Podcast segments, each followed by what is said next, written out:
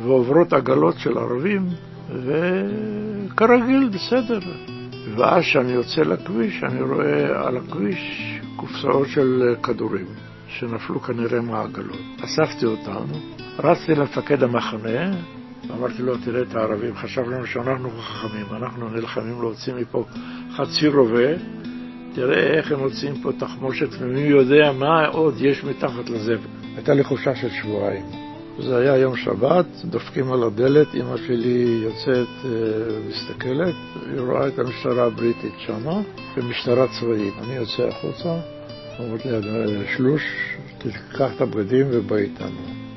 טוב, אני נכנס לתוך פרייבט עם שני אנגלים מהמשטרה, לקחו אותי בידיים וכיסו לי את העיניים. אנחנו נוסעים ונוסעים ונוסעים, ואני לא יודע לאן אני מגיע. קראו אותי.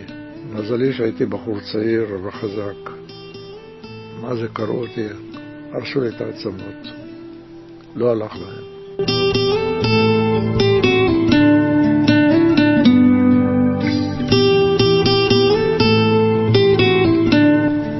פגישה אישית עם עופר שמיר.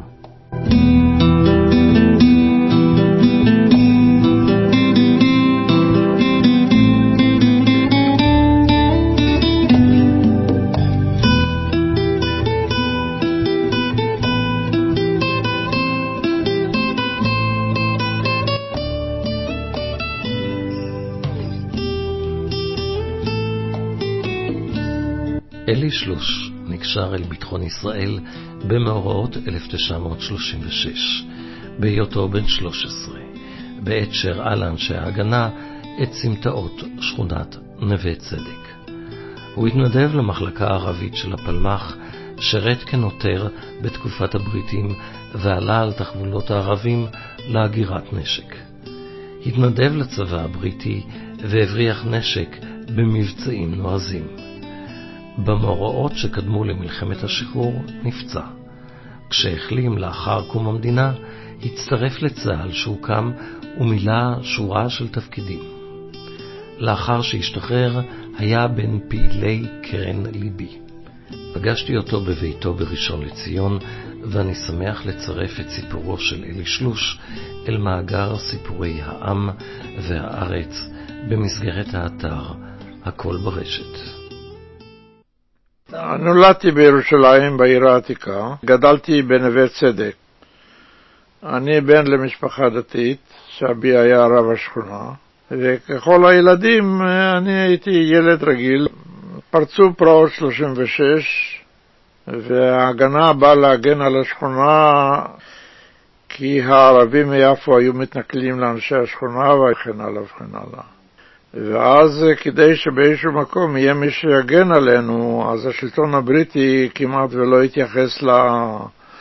ולא רצה להתערב בפרעות שבין היהודים לערבים. אולי פה ושם הוא עשה באופן סמלי משהו כדי להגן על היהודים, אבל כל זה היה כאילו לצאת ידי חובה כלפי היישוב היהודי. מכיוון וההגנה הייתה באותה תקופה די בתחילתה, הגיעה לשכונה והייתה לה מטרה לשמור על השכונה ועל התושבים של השכונה נגד הפורענות של הערבים. מכיוון ואבא שלי היה רב של השכונה, והוא היה אדם שההגנה יכלה לדבר עם אבא שלי ולבקש ממנו כל דבר, או שייתן להם הסבר על השכונה. הגיע ביום שבת, בתקופת הפרעות של 36, אני בסך הכל הייתי בן 13, וביקשו עזרה של איזה נער שיכול להדריך אותם ולתת להם תמונת מצב מאיפה הערבים יורים על השכונה. האבא שלי היה רב ולא הבין בדברים האלה, ופתאום עוד לא ענה לו שום דבר, והוא השתהה הרבה זמן. אותו מפקד ההגנה שאל אם האבא שלי מרגיש לא טוב, הוא משום מה לא, לא עונה לבקשה שלו, ולא, לא, אני אדם לא יודע איזה החלטה לקבל, כי אם אני אחליט על אחד מילדי השכנים שלי ויקרה להם איזה אסון וכן הלאה, אז הקללה תיפול עליי. אתה רואה את הילד הזה, תסתכל על התמונה שמה. זה? כן. זה אתה? זה אני. אני בן 13. הנער הזה זה הבן היחידי שלי, והוא מכיר את השכונה טוב, את כל החורים של השכונה, כי הוא משחק ושיחק אפילו גם עם הערבים, והוא ידריך אותך מאיפה הערבים יורים, איזה עמדות וכן הלאה וכן הלאה. ואט אט אני התחברתי לאותם אנשי הגנה שהגיעו בהתנדבות בימי שבת, עזבו משפחות וילדים וכן הלאה, ובאו בתום לב להגן עלינו.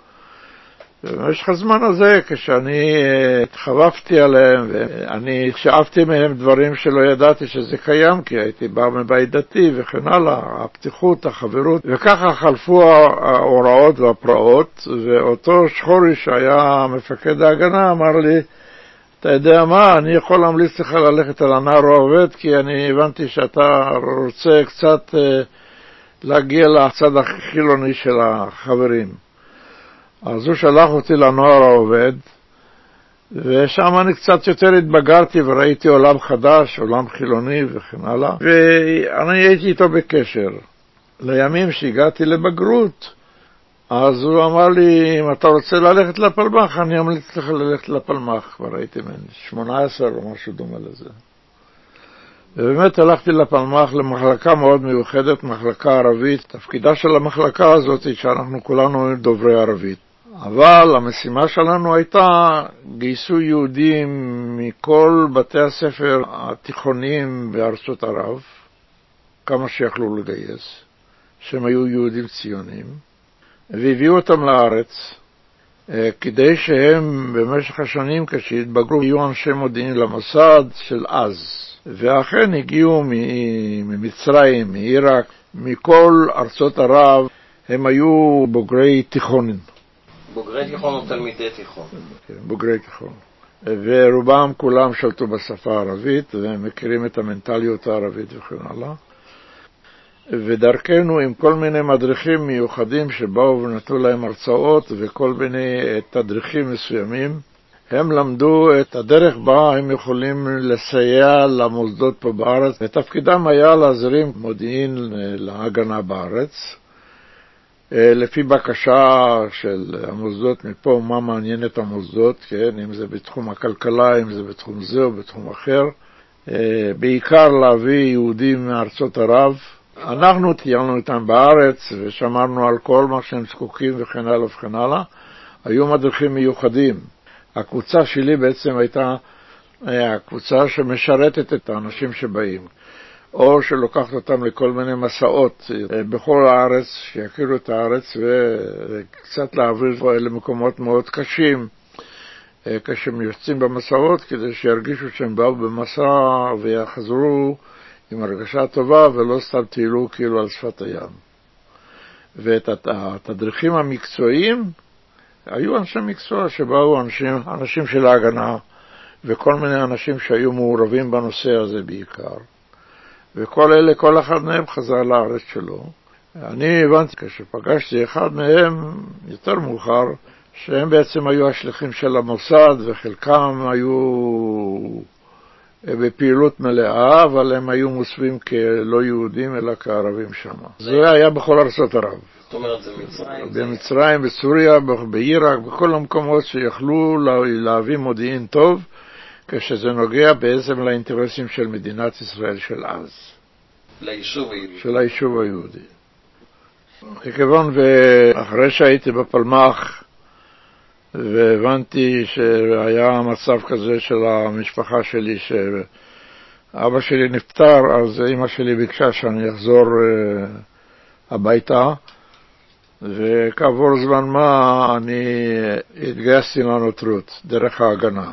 ב-41 אני התגייסתי לפלמ"ח, ואחרי זה 41, 2 ו-3 הייתי בנוטרות, וכל מה שהיה בתקופה של הנוטרות זה היה בעיקר לשמור על מחסנים של הצבא הבריטי והרכבות שהביאו ציוד מאירופה לצבא הבריטי במזרח התיכון. ואנחנו היינו שם כמה בודדים אנשי הגנה שידענו בהזדמנות זאת לפלס אה, דרכנו בחשיכה לרכבות שהביאו נשק, למחסנים, וככה היינו מוצאים מכל מחסן כלים בודדים כדי שזה לא יבלוט. אה, בזמן שאני שירתתי בנוטרות בצריפים, ולילה אחד אני הייתי צריך להיות מופקד על אה, שער ירושלים, המזרחי. באותה תקופה, אני מדבר על תקופת המנדט בנוטרות, את הניקיון וכן הלאה, הייתה מלחמה בין הערבים והיהודים, וכנראה שהערבים ניצחו וקיבלו את, את המכרז להוציא את הזבל מהמחנה למקום מסוים ולשרוף. אחד הלילות, כשאני בנוטרות, עומד בשער ירושלים, זה חושך, אני חושב שזה שש וחצי, שבע בערב, ואני שומע אה, שהעגלות הערביות עוד יוצאות עם הזבל, שהיה להם שם מחנה שהם שם היו שורפים את הזבל, או אני לא יודע מה הם עושים, עד אז לא ידענו בדיוק מה הם עושים, ידענו שהם מוציאים את הזבל. עכשיו, אני יצאתי לעשות את הצרכים שלי מעבר לשער, ועוברות עגלות של ערבים, וכרגיל, בסדר. אם גם הייתי סוגר את השער, הייתי פתח להם, זה לא משנה. ואז כשאני יוצא לכביש, אני רואה על הכביש קופסאות של כדורים, שנפלו כנראה מהעגלות. אספתי אותם, רצתי למפקד המחנה, ספקטור, זיכרונו לברכה, ואמרתי לו, תראה את הערבים, חשבנו שאנחנו חכמים, אנחנו נלחמים להוציא מפה חצי רובה, תראה איך הם מוצאים פה תחמושת, ומי יודע מה עוד יש מתחת לזבל. הוא דופק בשולחן, צרח. תראה את הערבים האלה, אה? חשבנו שאנחנו חכמים. עשינו את הנושא הזה להגנה, היות והבינו ששם יש אה, אה, מצבורים של נשק, ואיך מגיעים לזה. על יד המחנה הזה שהם היו שורפים את הזבל, היה בניין גבוה בין שלוש קומות, שהנג'אדה, הנג'אדה זה הגנה, כמו ההגנה שלנו, בנתה אותו כמחנה אימונים לכל הערבים בתקופה הבריטית. רחוק בין הפרדסים, שאף אחד לא יודע, בניין בין שלוש קומות, שצופה עד צומת בית דגון.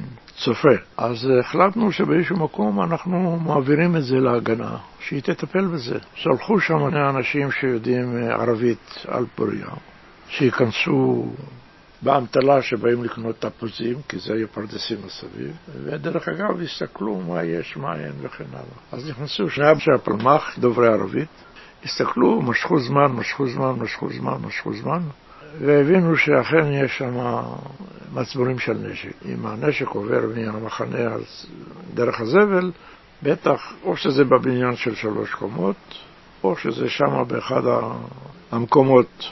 אז ההגנה עושה מעט כל יום מסביב לגדר, מה הולך, מה בא, מי מסתובב בין ה...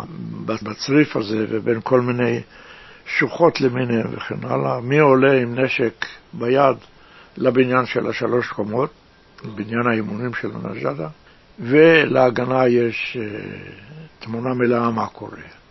יום אחד, אה, גם אני הייתי נוכח שם, מתאספים מה עושים שם כדי להוציא את אה, מצבורי הנשק הזה. אין מוצא. אין מוצא, אין מוצא, אין מוצא, אין מוצא, אין מוצא. זה גדר עם כלבים, מה זה, כלבים נחשונים שלא נדע. איזה יהודי חכם כזה ואמר, יש לי בעיה פשוטה, אנחנו נזרוק בשר מורעל לכלבים, נשתק אותם, נפתח את הגדר וניכנס כמו מלכים. אני השתתפתי בפעולה הזאת, כך קרה. זרקו בשר מסביב לגדר, והכלבים התחילו לאכול ולאכול, ואז שנהיה שקט לגמרי, וזה שעת חצור אחרי 12, גם הערבים שם בבניין, כולם נחרים. ואז הביאו חמורים, על החמורים שמו שקים בשני הצדדים, כדי שישימו שם את כלי הנשק וכן הלאה, ודרך הפרדסים, כל השיירה הזאת עם כל הנשק תגיע למושב באר יעקב. אחרי זה אני לא, לא ידעתי לאן זה הולך. כמה חמורים היו שם? קשה לזכור, לפחות איזה שמונה או עשר, קשה, זה היה חושך, כן. אבל מילאו אותם ככה משני הצדדים, או ארגזים או שקים או מה. ניקו את כל מה שהיה שם וידעו שיש שם כבר, כי צפו עליהם כבר שבועות כן, וידעו בדיוק איפה וכמה ומי ומה. חברים שלי הלכו לצבא הבריטי, ומספרים לי על איזה כיף, עושים כיף בקהיר, ושם רואים עולם ומלואו וכן הלאה, וזה דגדג אותי והצטרפתי לצבא הבריטי. החלטת שאתה עוזב את הנותרות. עוזב את הנותרות, כן, ואני הולך לצבא הבריטי, כי אני רוצה לראות עולם, מה, זו הזדמנות בשבילי, נכון? היינו נערים של אז, כן? לא גומרי אוניברסיטה או גומרי גימנסיה, בקושי השכלה עממית פלוס פה שמה. ואז התחברתי שוב פעם לאותו מפקד ההגנה שהיה, והוא אמר לי, תשמע, אתה הולך לצבא הבריטי ובטח תהיה במצרים, או משהו דומה לזה. כי אז הצבא הבריטי עוד לא היה בלבנון. זה היה לפני 41. זה היה לפני 41. אבל כל השטח של פלסטינה ומצרים ותוניס וכן הלאה, זה היה בשליטת האימפריה הבריטית. והמלחמות היו שם. סביב האימפריה, זה היה גם חצי גרמני, חצי איטלקי. שם התנהלו המלחמת המדבר, מלחמת אל-עלמיין קוראים לזה. אתה רואה פה תמונה שלי להמחשה, זה אני עם החברים שלי במדבר הערבי בתל אל-עלמיין. אני חושב שאתה הראשון. נכון, בצד שמאל. כן. ואז אמרו לי, תשמע, יש יהודי שהוא איש ההגנה, שהוא אחראי לקשר בין ההגנה והסוכנות וכן הלאה, עם כל היחידות שחנו אז במדבר המערבי ובמצרים, קוראים לו ניסים בנימין. לימים ניסים בנימין זה היה אה, סגנו של אלי כהן בסוריה. עקבו אחריו, הזמינו אותו לפגישה, כאילו חברים של אנשי הסורים וכן הלאה, זרקו אותו במקומה החמישית, שם בצרפת נדמה לי, בפריז, וכך נודע לנו שהוא לא בחיים. וניסים היה איש הסוכנות כביכול. הוא היה בקשר עם כל היחידות הבריטיות. התפקיד שלי היה, הייתי נהג של משאית גדולה מאוד שמובילה כל מיני כלים כבדים, טנקים וכל מיני אה, שריוניות.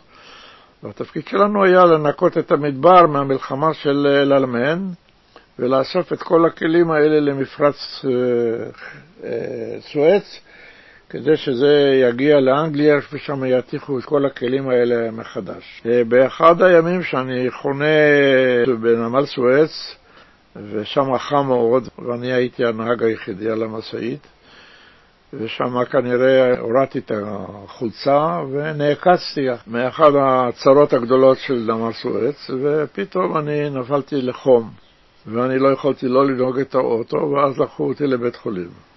ומבית החולים אני מגיע ליחידה אחרת לגמרי.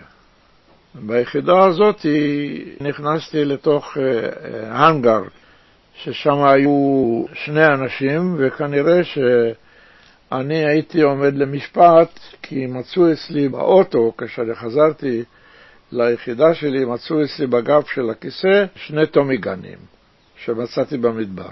בגלל זה שנתפסתי בחום, אז לא נזכר, לא ידעתי, יש אצלי נשק שאם אני אתפס אז זה יעלה לי ביוקר. חזרתי ליחידה ומשם זרקו אותי לתוך אה, איזה האנגר ואז אה, כעבור כמה זמן קורא לי המפקד ואומר לי, תשמע, אתה עומד לעמוד למשפט צבאי? שאלתי אותו, בשביל מה המפקד? אני לא עשיתי שום דבר. הוא אומר לי, מצאו אצלך בגב של הכיסא שני טומיגנים. אין לי ברירה אלא להעמיד אותך למשפט צבאי. קיבלתי 30 יום עבודת פרך במשפט הצבאי הזה. באחד החופשות שהיינו יוצאים ממצרים לארץ ישראל, ניסים היה נפגש לפני כן עם אנשי ההגנה ומוסר דרכם כל מיני מכתבים וכן הלאה וכן הלאה שיעבירו למוסדות. באסמאעיליה היה מועדון, שם היו מתכנסים כל היחידות שחנו בסביבות אסמאעיליה ביום שבת או יום שישי לחופש, ועבד מלאכיאל היה משרת את האנשים האלה. היו שם אה, פעילות של הוועד למען החייל, שדאגו לכל מה שקשור לאותם חיילים שנמצאים במועדון, אם זה אוכל, תה וכן הלאה, וניסים היה, היה שם טלפון לקשר בארץ. והוא היחידי, כי כל האנשים האלה היו אנשי הגנה. והטלפון הזה היה מאוד חסוי, וניסים היה מדבר עם האנשים פה בארץ מדי פעם ופעם. ואם ביום שישי אני הייתי מגיע למועדון וניסים רצה ממני, אז היה פתק שם בשבילי, אצל האנשים האלה, שאני צריך להיפגש איתו או בשבוע הבא וכן הלאה וכן הלאה, ואם אנחנו צריכים לעשות משהו בנושא של אסיפת נשק או העברת נשק למקום כזה, שבאיזשהו מקום אנשים אחרים ייקחו את הנשק ויעבירו אותו לארץ. באחד הימים ניסים שואל אותי, אלי, מתי אתה יוצא לחופשה? אמרתי לו, בעוד שבועיים יש לי חופשה של שבועיים, ואז נוסעים ברכבת לארץ ישראל. אז הוא אומר לי, תשמע, יש לי בקשה בך. אתה, כשתגיע לרחובות, תחכה עם סימן מסוים, ותפגוש שם כמה חיילים שחוזרים ברכבת איתך ביחד, אבל כנראה בקרון אחר, ותמסור להם את הפתק שלי ותמשיך הלאה לחופש. איך היית מזהה אותם? את מי? את החיילים. לפי סימנים. היה לנו סימן מסוים. מה הוא היה? מי? מה סימן? הסימן היה, אה, לא יכול לזכור כרגע, אבל היה סימן די בולט. משהו על דש הבגד, שהוא די בולט, אבל אה, צנוע. צנוע. ובהמשך המשכנו לאחד הימים, הוא שואל אותי, מתי יש לך חופשה? אמרתי לו, בעוד שבועיים.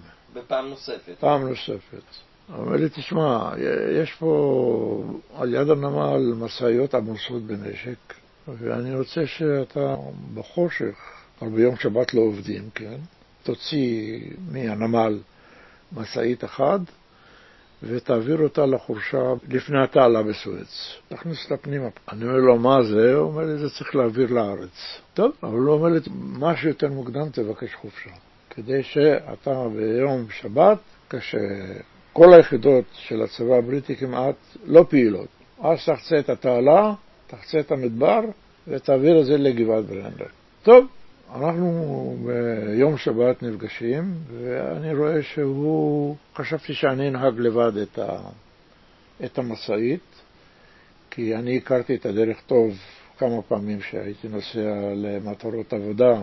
הצבא הבריטי היה משנע כל מיני ציודים מפה, בבית נבלה ולכל מיני מקומות, אז הכרתי טוב את, את כל הכבישים במדבר, והייתי נזהר ממקומות ששם כתוצאה מסערות, הדיונות האלה היו מכסות חצי כביש. טוב, אנחנו נפגשים ביום שבת, ואז אה, אני רואה שבמכונה של אה, ניסים יש אה, אדם שקוראים לו ולאדי.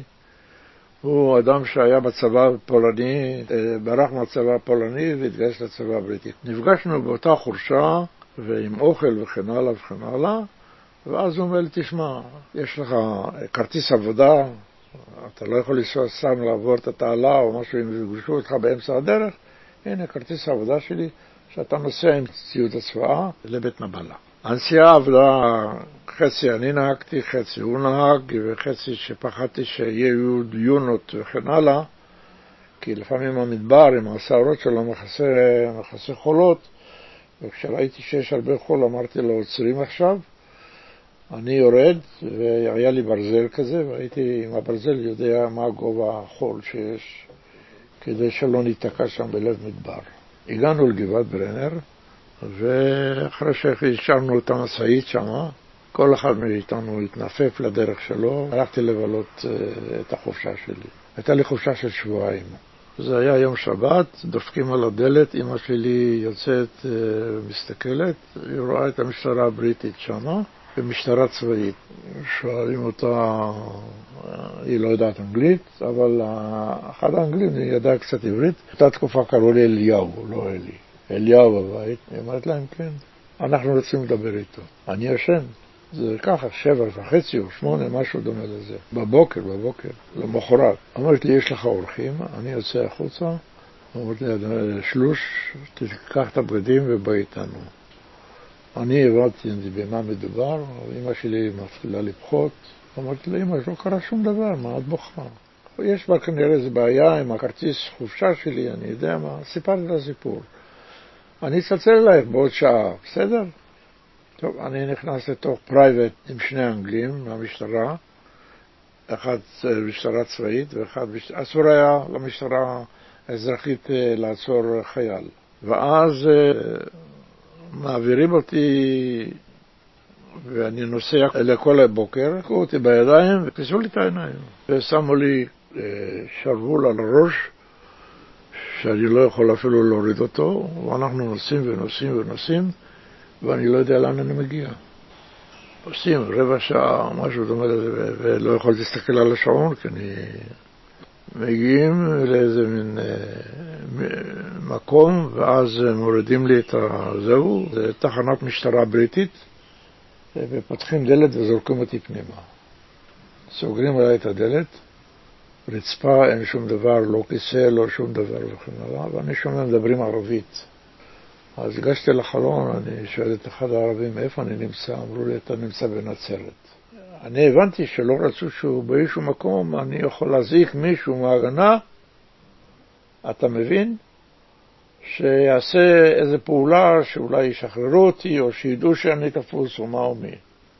אני בא לרצפה, אין שום דבר, למחרת בבוקר נפתחת הדלת, נכנסים אה, שני קצינים ומשטרה צבאית ושוטר בריטי. ושואלים אותי אם אני אכלתי משהו, מה? אמרתי, לא, לא אכלתי שום דבר.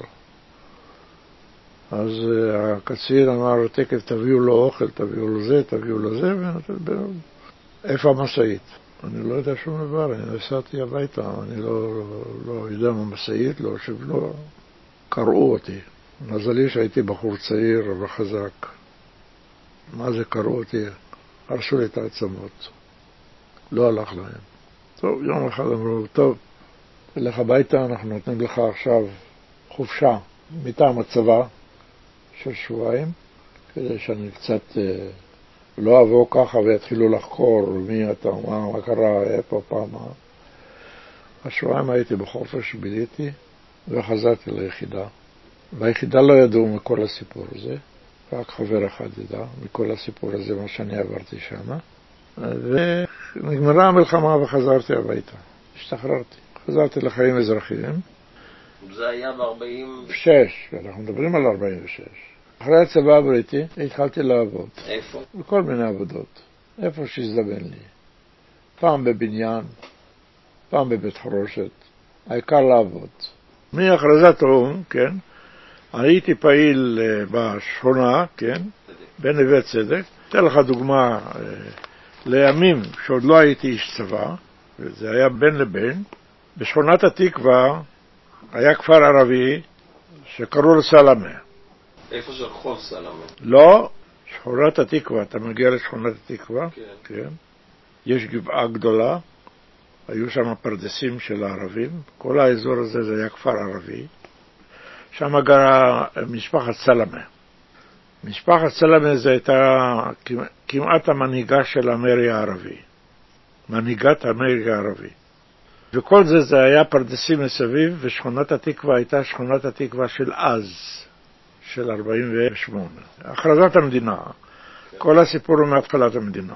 לימים פונים אליי מההגנה, ומבקשים ממני, היות ואני הבנתי כאיש צבא מהצבא הבריטי בחומרי נפץ, ששם גם עבדתי גם תקופה מסוימת, שהיינו מובילים כל מיני דברים עם מחצבות, ולמדתי מאותם אנשים שעוסקים בחציבה, למדתי איך מנפצים גושים של אבנים. כך שאני ידעתי מה זה חומר נפץ, ואז באותה תקופה מעט מאוד של אנשים שהיו בהגנה ידעו מחומר נפץ. ידעו סטן, שמן, אני יודע מה. והבניין של סלם היה בניין של שתי קומות, והוא שלט על כל השכונה.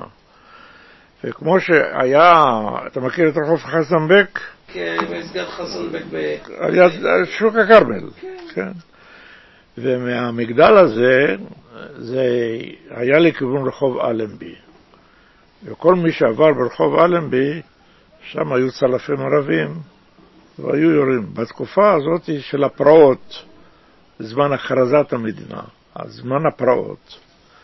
אנחנו חוזרים עכשיו לפרדס של משפחת סלמה. אני עוד בהגנה, ומבקשים ממני אם אני יכול להוריד את הבניין הזה עם חומר נפץ.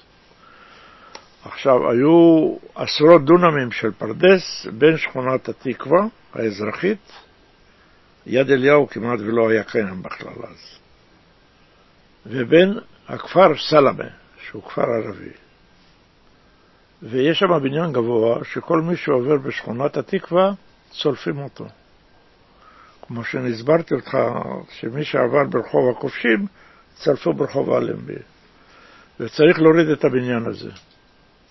בסדר, אנחנו מכינים חומר נפץ, מכינים הכל, אני במשך היום עושה סיור בפרדס, מסתובב באיזה כיוון, איך אני אצא מפה, איך אני אכנס לשם, ואנחנו באים לפרדס במשך היום, ועוד הפעם עושים סיור, ואני מחליט שבשעות הלילה אנחנו נוריד את הבניין.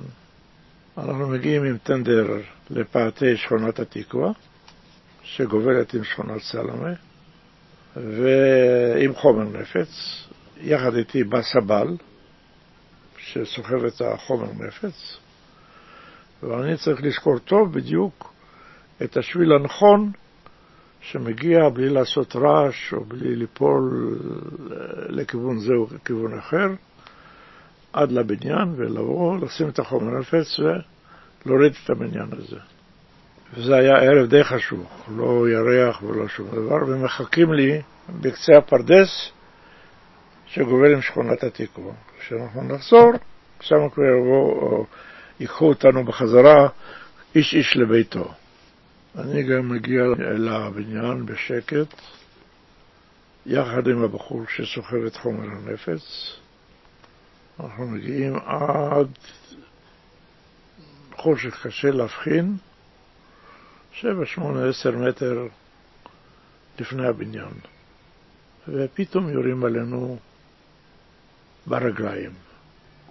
חטפתי צרור ברגליים. רגל אחת, ככה, השנייה בסדר. אני אומר לבחור שבא עם החומר נפש, שיזרוק את החומר נפש, שישים אותי על הגב ויחזיר אותי לכביש. אני מגיע לשם, תכף לוקחים אותי להדסה, ומתחילים לטפל בי. אני לא זוכר באיזה בית חולים הייתי, ואני באחד הימים, שאני שוכב שם, והחופשות, אני לא נתתי להגיע לרגל שלי, כן, לחבוש את התחבושת וכן הלאה, נתתי לאחיות. הבנתי שהרגל שלי לא שלמה. אמא שלי בוכה, אני אומר לה, אל תדאגי. אחיות מטפלות בי ומחליפות לי תחבושות, ובאחד הימים מגיע הרופא ואומר לי, תשמע, אנחנו צריכים להוריד לך את הרגל. אני צועק, מה זה? מה קרה? למה? למה? למה? לי, זהו, אתה יודע מה? יש לך ברירה.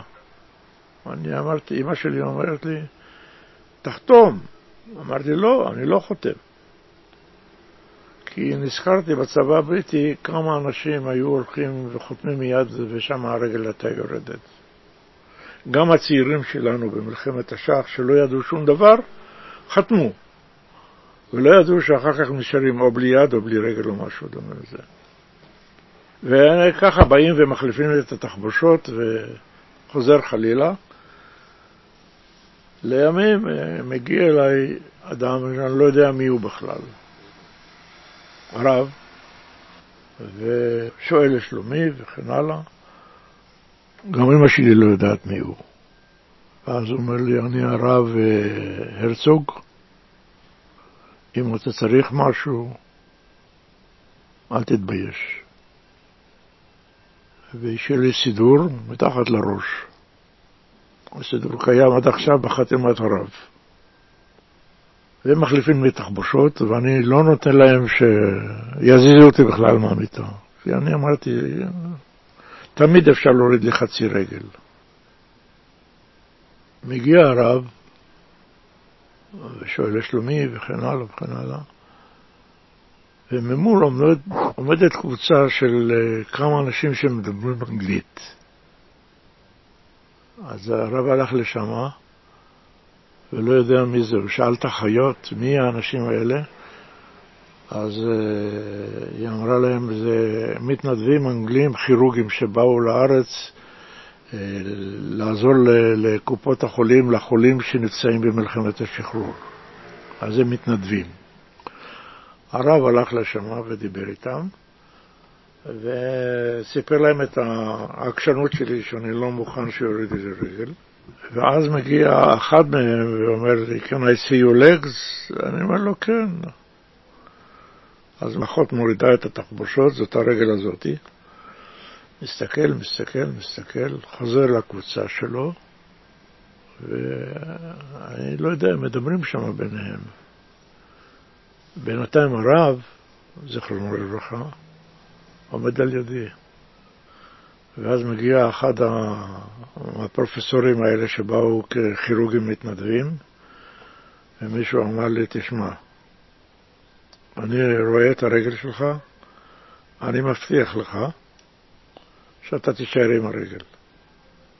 אמא שלי בוכה, אמר לי, אל תפחד, זה בסדר, אמא, הנה, יש פה רופאים טובים וכן הלאה. בקיצור, חיברו לי את הרגל הימנית. עד עכשיו אתה יכול לראות מה ההבדל בין הרגל הזאת, אתה רואה פה את הצלקת? זאת הרגל הייתה תלויה כמעט על איזה ורידים כאלה. בקיצור, ניתחו אותי וכן הלאה, והתחלתי ללכת עם קביים וכן הלאה, והתגייסתי לצה"ל. וקיבלתי תפקיד של רס"ר כל מחנה צריפים. אז אתה כבר ידעת שמה מאיפה אפשר לגנוב נשק.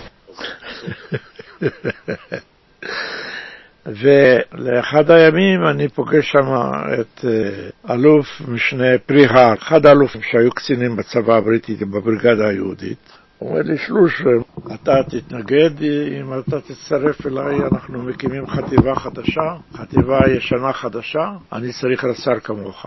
אני אומר לו, בסדר. ואני אומר לחטיבת הראל, שהיא מתחילה להיות ממוקמת בצריפים.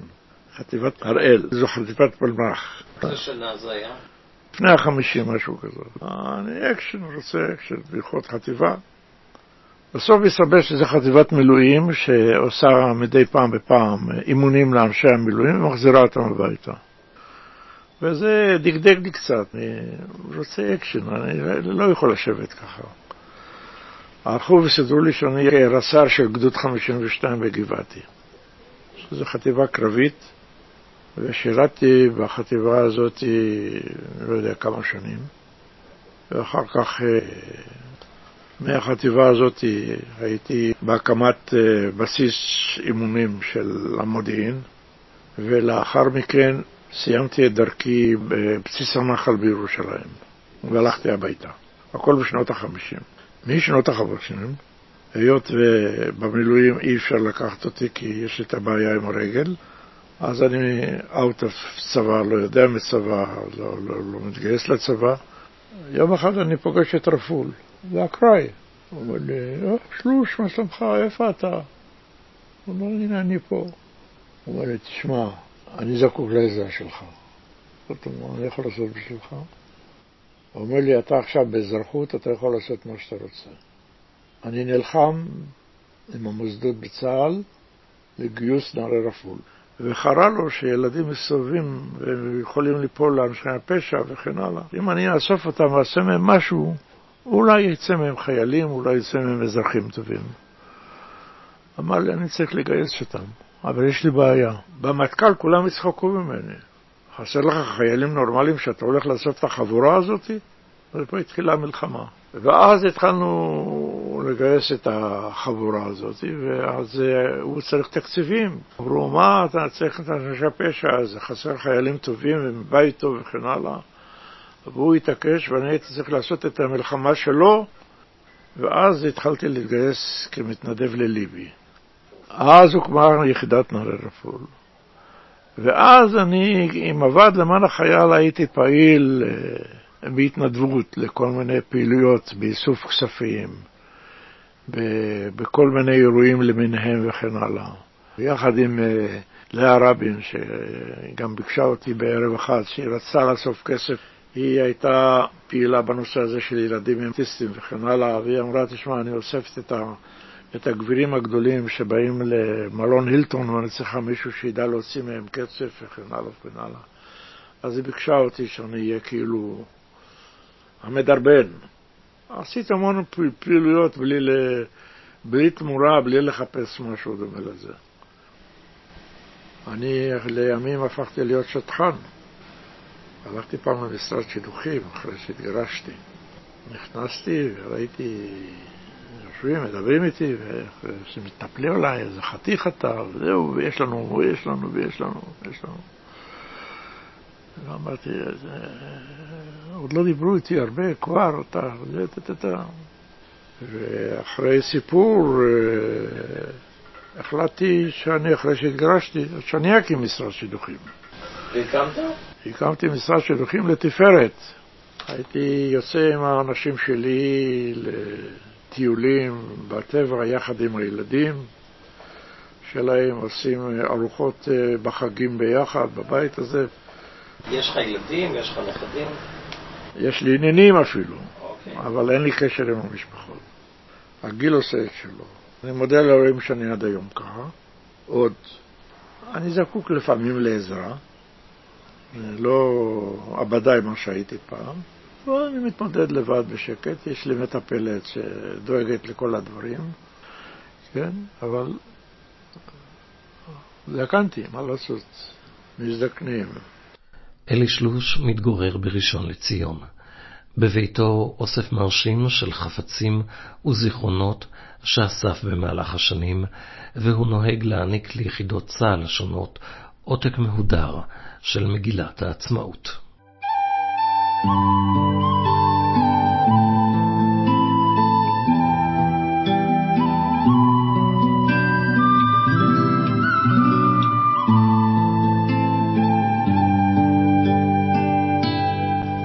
פגישה אישית עם עופר שמיר.